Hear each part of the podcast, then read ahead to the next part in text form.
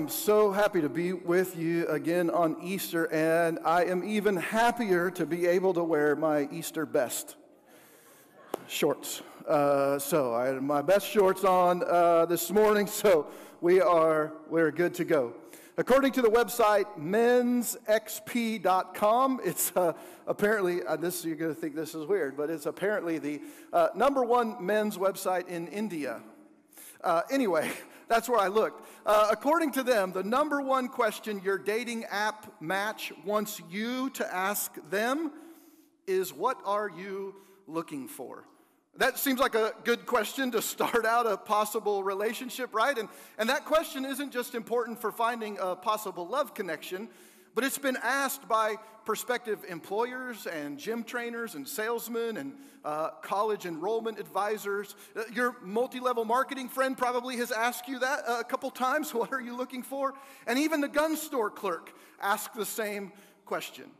But, but there are times in our lives when what we're looking for ends up becoming something that we hadn't even considered before. When Andy and I were um, much younger and uh, much poorer, we went to a car lot to purchase um, like our first vehicle as a couple. Do you remember that day? I mean, it was a big day when you're young and uh, dumb and you go to the car lot to, to buy a car. And so we had decided, based on um, magazine ads and commercials on TV, because uh, this is going to blow your mind, we did not own a computer and our phone was a bag in the car. Uh, so we had seen these ads for this uh, really new car, this new company. It was supposed to be fantastic. It was called the Geo Metro. Remember those? And so uh, we decided this is the car we need. Fantastic gas mileage, small, man, we can get wherever we're going. And so we go to the car lot, we step on the lot, you know, the salesman comes rushing out, and, and I'm like, you know, I'm the man, this is my opportunity to, to, to prove myself to my, my young wife. And so I'm just like, look, look, buddy, I don't want to hear it. We want the Geo Metro, and there's one right over there. That's what we want. And he's just like, okay, man, okay. So we go over there. We're walking around the car. We're like kicking the tires, checking the doors, looking at it. Hey, this looks awesome. I'm like, yeah, pop the hood. Let me check the engine out. I got two and a half cylinders, and uh, looking at the engine, and, and it's like it's like great. You know, I'm like, this is what we want. This is what we're we're getting. And then the car salesman, salesman he's like, um, he's like, hey, do you want to sit in it? I'm like, oh yeah, yeah, I, I could probably do that. Maybe should do that. Just make sure it's comfortable. So I get in the car, and um, lo and behold, with the seat all the way to the back, there is not enough room in the cab of that vehicle for my knees and the steering wheel. Like literally, I, I could, there's no way we could have uh, got that. And so we left with um, a Chevy uh, Beretta. sometimes, sometimes what we're looking for and what we end up with are two completely different things. And sometimes what we end up with is the best thing that ever happened to us. And so I want you to know this morning that, that I recognize that God may not be what you're looking for today, but He is what you're longing for. And so our prayer today is that um, you will see Him through the music, through the message, through your interaction with the people here at, at real life, and, and, and then you would see him even if you're here today and you're not really even looking for him. And so let's jump into John chapter 20, verse 11. I'm going to be um, reading out of uh, the contemporary English version, and so that's what will be up here on the stage. Uh, whether you're in person or you're joining us online, you can go to uh, my message notes at reallifecc.us and you can follow along there. All the scriptures are in there. There's some questions there. Uh, main points of the message are um, on that site. And if you're joining us at live.reallifecc.us, you can just click on the notes tab at the top right hand corner of your screen, and all that will pop up there. But for now, John chapter 20, verse 11. Mary Magdalene stood crying outside the tomb. She was still weeping when she st- stooped down and saw two angels inside they were dressed in white. They were sitting where Jesus' body had been. One was at the head, and the other was at the foot. Now, Mary was crying, and John makes a point to tell us that. And, and I think there's some very specific, very real reasons why John tells us that Mary is crying. First of all, Mary and her siblings, Martha and Lazarus, were good friends with Jesus. In, fact, if you remember the Bible story where Jesus brings Lazarus back from the dead. He'd been dead for four days, and Jesus shows up. He calls to him. He comes out of the tomb, and he is alive. And so that would kind of endear you to somebody, right? I mean, if you lost somebody that you love, and somebody shows up and just brings them back to life, I'm like, you're my new best friend. Because if I fall off my bike and scrape my knee, I'm going to give you a call, right? I mean, that's just the way it is. So they had a very special relationship with Jesus. In fact, anytime Jesus and the disciples were in the town of Bethany, which was Martha and Mary and Lazarus' hometown, he stayed with this family. Besides being a personal friend, Mary was also a follower of Jesus. She believed that he was the promised king of Israel. And so she worshiped him. In fact, again, the story of Mary and Martha. Martha is busy making the preparations for dinner, and she's upset because Mary is sitting at the feet of Jesus, worshiping and listening to what he had to say. But Mary had also watched just a few days, a few hours ago, she had watched Jesus be beaten beyond recognition and then hung on a Roman cross. Now, the Romans were experts in death. And so Mary watched Friday afternoon and evening as the Romans killed Jesus and then placed him in the tomb and sealed the entrance. And so that Sunday morning, as she got up early, in fact, we're told before the dawn, even, she gets up and begins to make her way from her house to the tomb, and she cried all the way. She has no idea what to do next.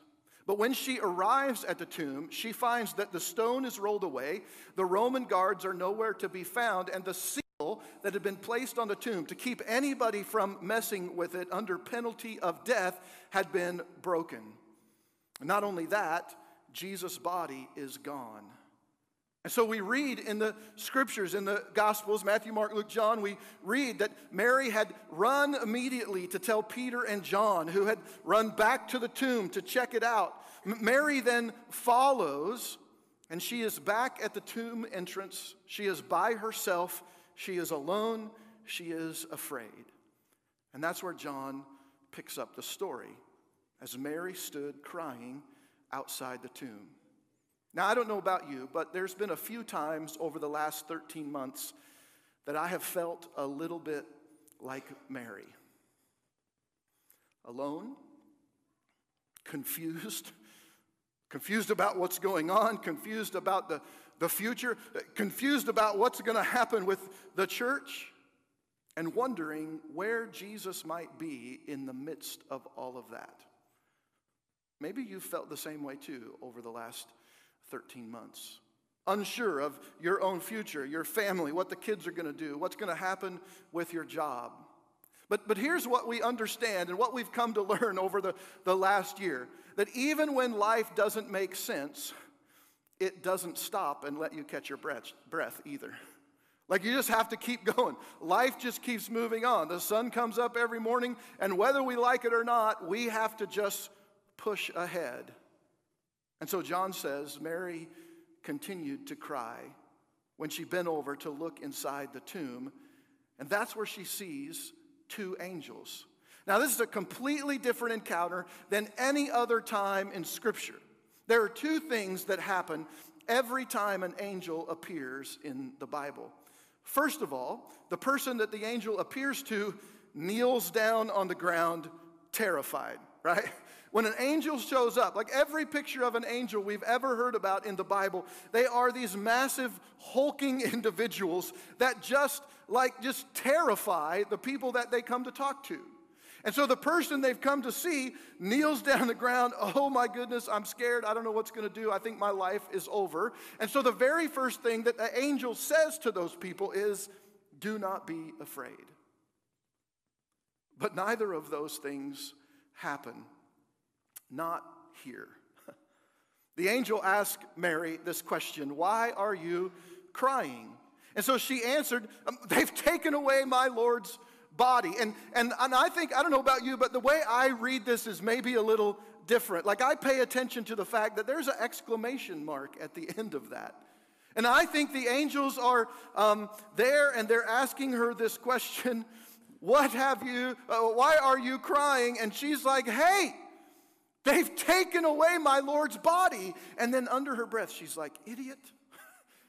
Like, don't you know? Like, you're angels, you're supposed to know stuff, and here you're talking to me. What I find interesting is that she is not terrified by these two angelic creatures that are probably glowing as they sit on the slab of rock inside the tomb. Like, she's like, hey, I know what's going on. I, I am woman, hear me roar. Like, she is not afraid of these guys at all. The other thing I think of is that, um, look, as a man, I understand that men have a unique way of asking questions women assume we should already know the answer to. And apparently that extends to angels as well. But Mary doesn't have time to argue with the angels here. She doesn't have time to, to mince words. In fact, while she's there crying and looking into the tomb and she sees the two angels, something happens. She hears a noise, she hears something behind her, and immediately she turns around. And, and here's what happens this, what? Right, boom. So as soon as Mary said this, she turned around and she saw Jesus standing there, but just skip over that really quick because she did not know who he was. And so Jesus asked her, Why are you crying? So Mary looks right at Jesus and she doesn't recognize him. And we go, like, that seems strange at first. Like, this is the guy you're looking for, right? How could you not know it's him? But we need to not be too hard on, on Mary. See, the last time that Mary saw Jesus, he was dead. And even though Mary should understand that death is not final, like her brother was dead too, right? And Jesus called him out of the tomb. But the difference here is that Jesus was the one who was performing that miracle. And now the miracle worker has died. And so, how in the world is that going to happen? He was dead. The second thing I was thinking is that, um, look, uh, he had been beaten beyond recognition. The Bible tells us he had been beaten so hard that, that you couldn't tell. His face didn't look the same. His body, his skin was, I mean, we can get gross, but just understand that from head to toe, this was not the same guy. And that was Mary's last mental picture of Jesus. Also, instead of a bloody and beaten and disfigured Jesus, when Jesus appears after the resurrection, he appears completely healed, except for the holes in his hands and his side. So, as far as she could tell, this was like a completely different person. This was not what she expected at all. But the other thing I think we need to pay attention to in this passage is that anytime something in the Bible is repeated more than once, you need to pay attention to it. Go back, what, what, did it, okay, wait a minute. I thought I heard this before. And so, what's going on? Why is this being repeated? What must God want me to know about this moment? So, here Jesus repeats the question of the angels Why are you crying? And, and I think maybe, I don't know, it's just an idea. Maybe I've figured out the reason why. See, I think the angels and Jesus really are asking Mary a sincere question. They really are at, why are you crying? I don't think it's meant to get them to stop, to get her to stop crying. I don't think it's about emotional thing at all. I think they're going, why are, what on earth do you have to cry about? Why are you um, crying? Now, look, I'm, I'm, this is a touchy subject, okay, but let me just say, my wife and I had three boys and one girl. Not one single time did any of those three boys walk into the middle of the living room just completely fine and then burst into blood curdling tears so that a young dad with a daughter who he's supposed to protect gets up from his chair and his television and runs to his daughter and gets down on his knees and goes, Oh, what's wrong? What's wrong? To which she replies, I don't know. Really happened. Um, So I, don't think that's what's going on, going on here. Why are you crying? They want to know what is it that's causing you to, to cry? And here's why Jesus told his followers plainly that he would be killed and that three days later he would come back to life. And so Jesus and the angels are like, Why are you crying? You should be happy right now. You should be ecstatic at what is going on. This is an exciting day. This is not a day for tears. And so, what we learn is that Jesus' closest friends and followers did not believe, or at least didn't understand, that he had to die. Often, we can't fathom the outcome. When you can't fathom the outcome, you fail to see the obvious, right? When you can't fathom the outcome, when you, when you can't guess what it's going to be, you miss the obvious. And, and so maybe you've heard this kind of thing before. Well, I'll never find love. If you can't fathom, fathom the outcome, you're going to miss the obvious. And so sometimes the same people who say, I'll never find love, are telling the person next to them who loves them. Or we might say, nothing ever works out for me. God just repeat the same, the same process, just repeat everything. Like it's never going to get any better. Life is never going to get any better. Jesus was alive, just like he promised. But Mary couldn't see the obvious because even though, even though he had raised others from the dead, how could he raise himself?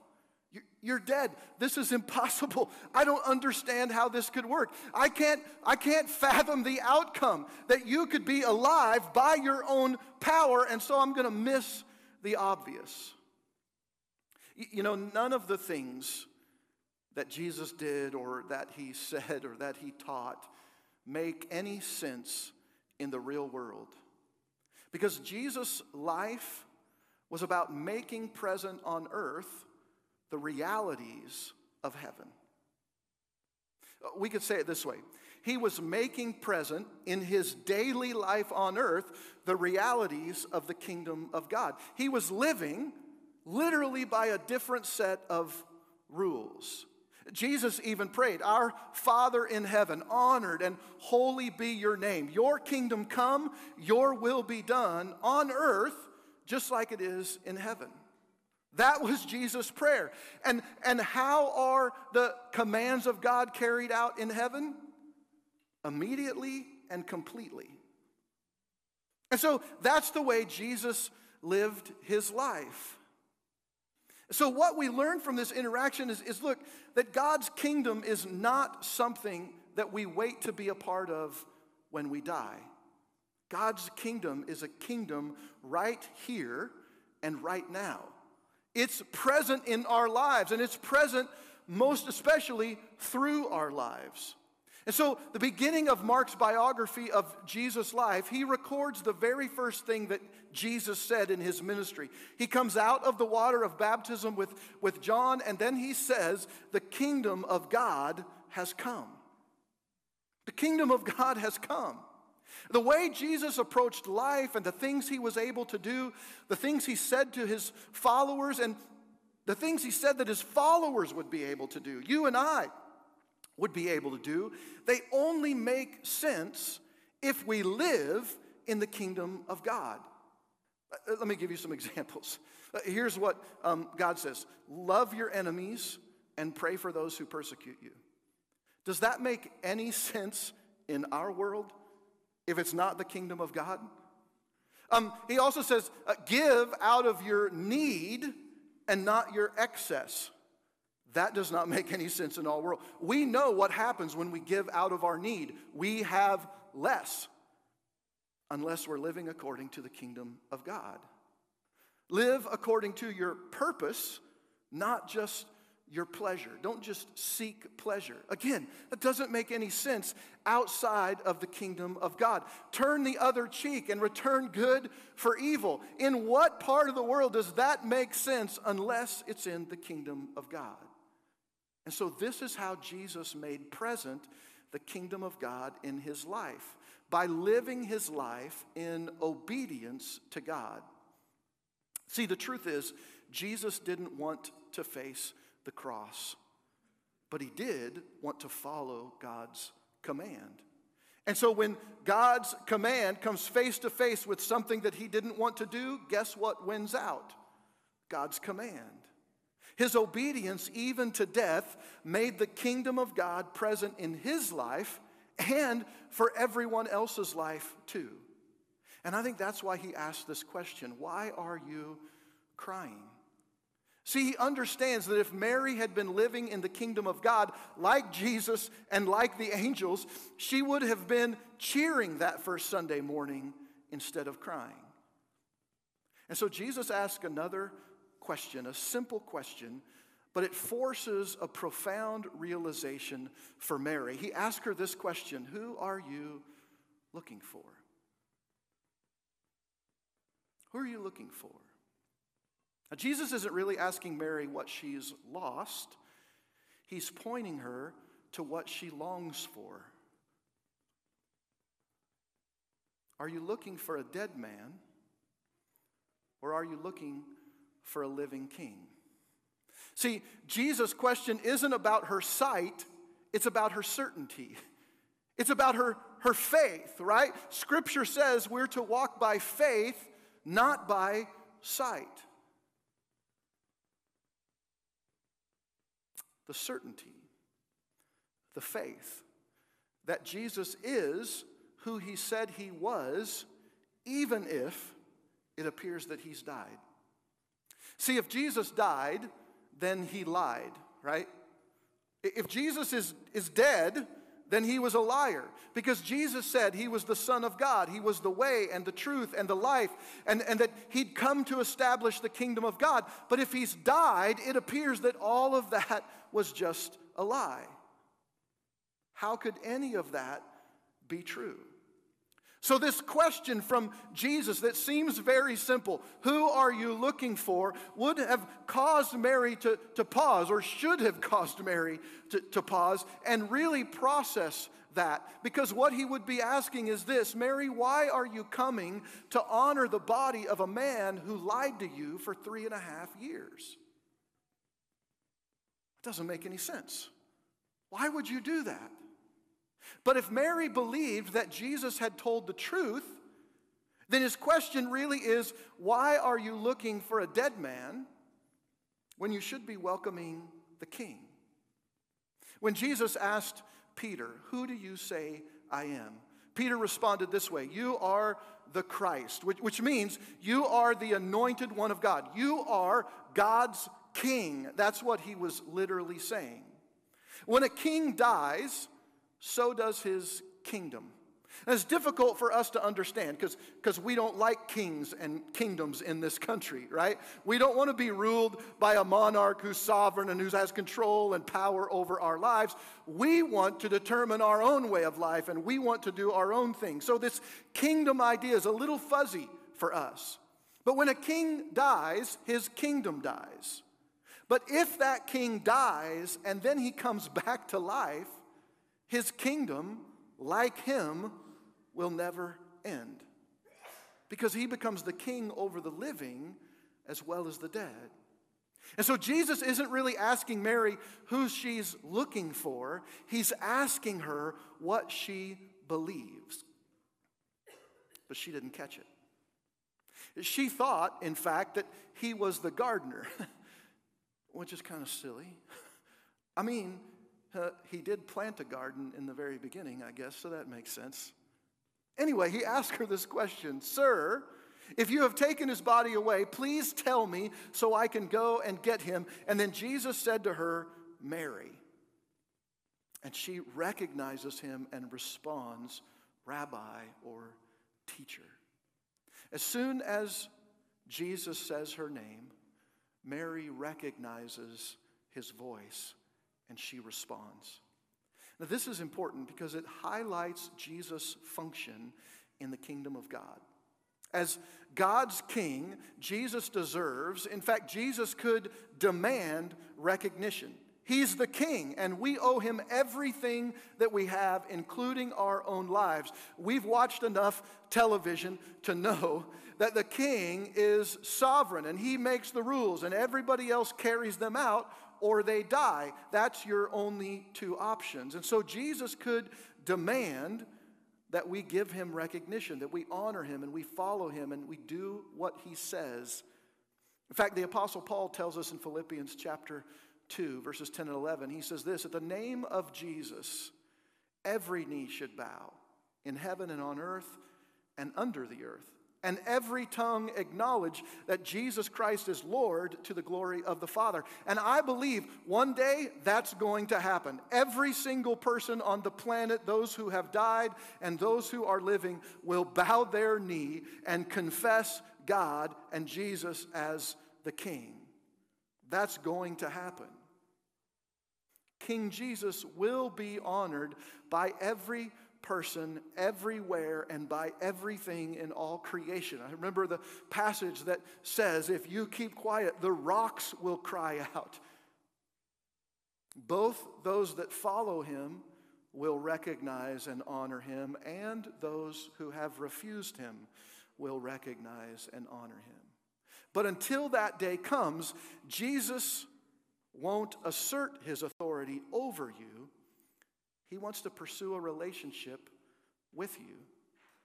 See, Jesus had done everything that he could to prepare Mary for this moment in time, but because she couldn't fathom the death of the king, she couldn't see the obvious that Jesus died in order to defeat death by coming back to life. And now Jesus has returned just like he promised. But he doesn't find faith and congratulations. He doesn't find the disciples waiting at the tomb, waiting to cheer him on and excited about what's going to come. Instead, he returns to fear and confusion.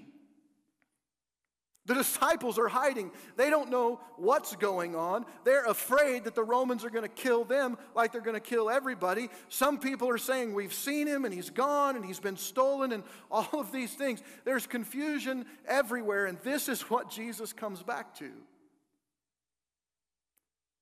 There's a lot of fear and confusion in our world right now, isn't there?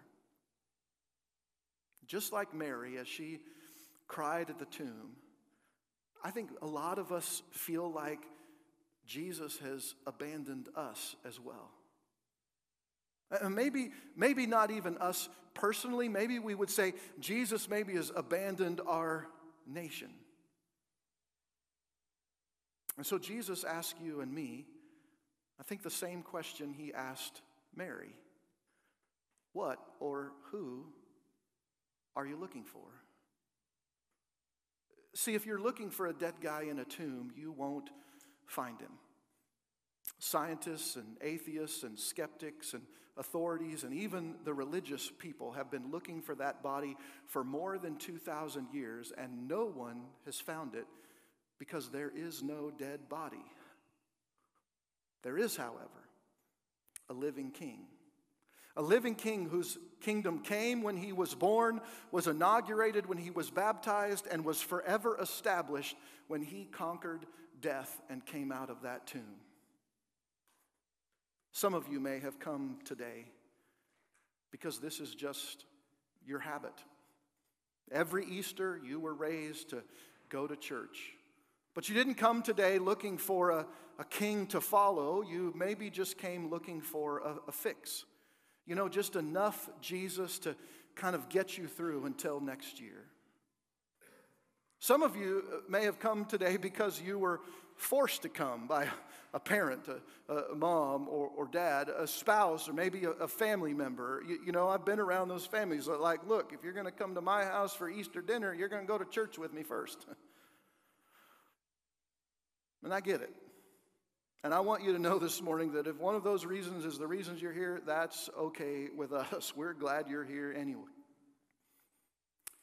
But maybe you did come this morning looking for a, a savior of, of sorts. Some of you may have uh, come today because you were looking for a genie in the Bible, and, and you've heard that, that look, if, if you just um, follow Jesus, if you just uh, uh, confess Jesus, if you just read your Bible once in a, a while, well, then Jesus is going to pop into your life and he's going to make sure everything is okay and um, he's going to help you out of whatever jam you might be in. Maybe you came today looking for a, a life coach of sorts. Somebody who will give you the tools that you need to, to live your best life, but not really expect you to deal with the selfish or greedy feelings that motivate you for that best life. Look, if you're looking for anything but the living king of God's kingdom, like Mary, you won't find him. But if you're looking for a king who died in your place and rose as your defender, who invites you into a relationship with a father where you can live your real life through the Holy Spirit's power as you daily surrender to the king's reign and wait for his return, then he's there and he's calling your name.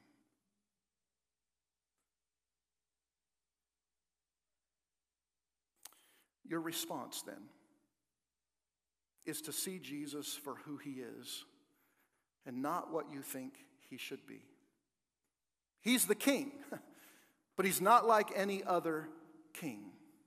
He's the only king in history who gave himself up for his subjects. He knew that his death was the only way for you and I to be truly free, even though we would also be free to reject him.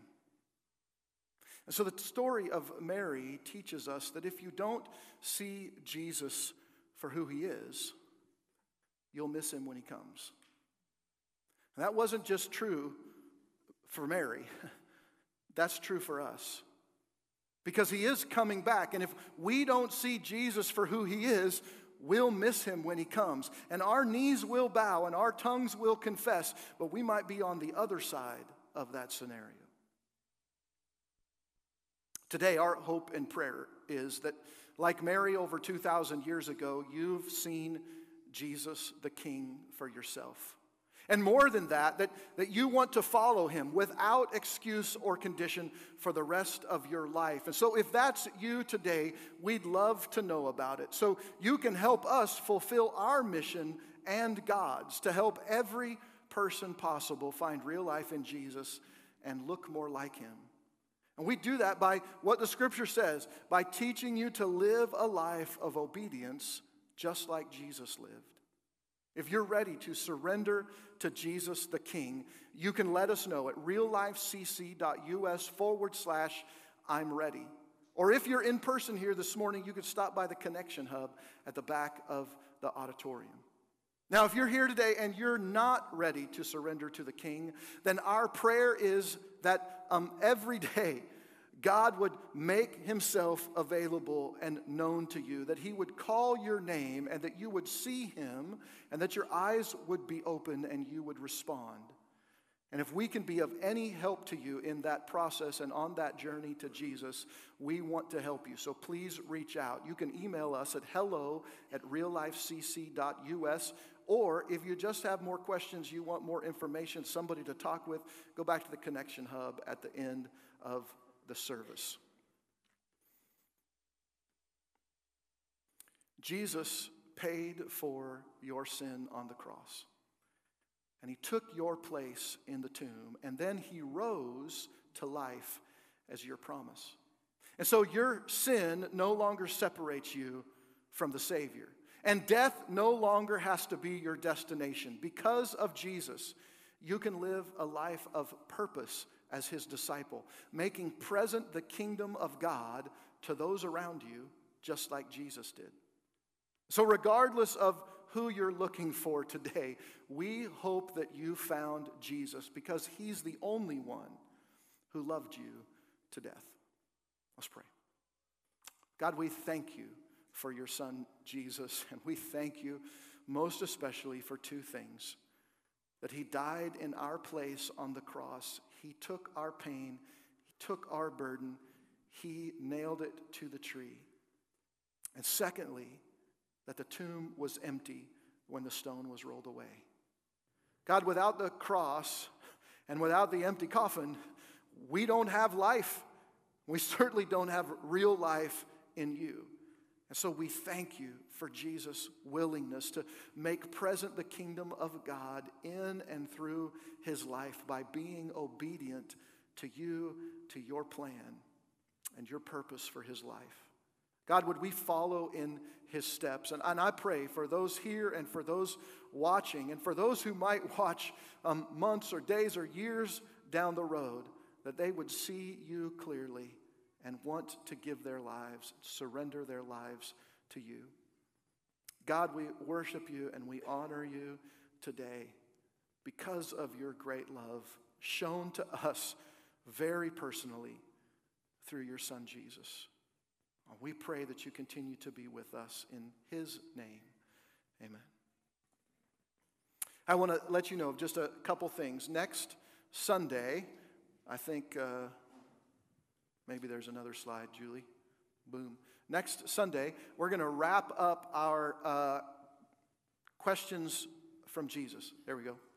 We're going to wrap up our questions from Jesus series uh, with a question I actually mentioned earlier in the message, where Jesus asked Peter, Who do you say that I am? And so we'll be back at our regular time next week uh, at 10 a.m. right here at the Civic Center and online. We'd love to have you back in person or joining us uh, virtually as we learn to look more like Jesus every day.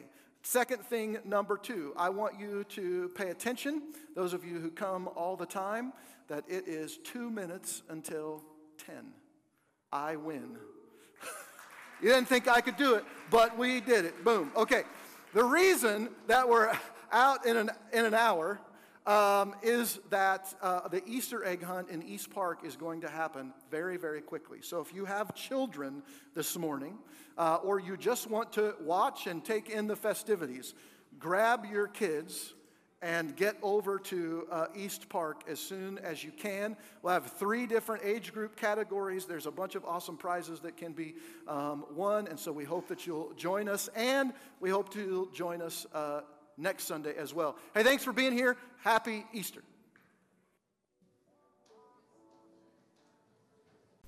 Thanks for tuning in to Real Life Live. Our hope and prayer is that the time you've spent with us has left you encouraged and challenged in your faith. It may have also left you with some questions, or maybe wondering how all this faith stuff works. So we want to help you with that. Head over to reallifecc.us for a few different ways we can connect. We're thankful you joined us today and want to extend an invitation for you to join us in person at our current home in El Dorado, Kansas at the Civic Center, 201 East Central on Sundays at 10 a.m. We hope you'll keep tuning in and growing in your faith to look more like Jesus every day. See you next time.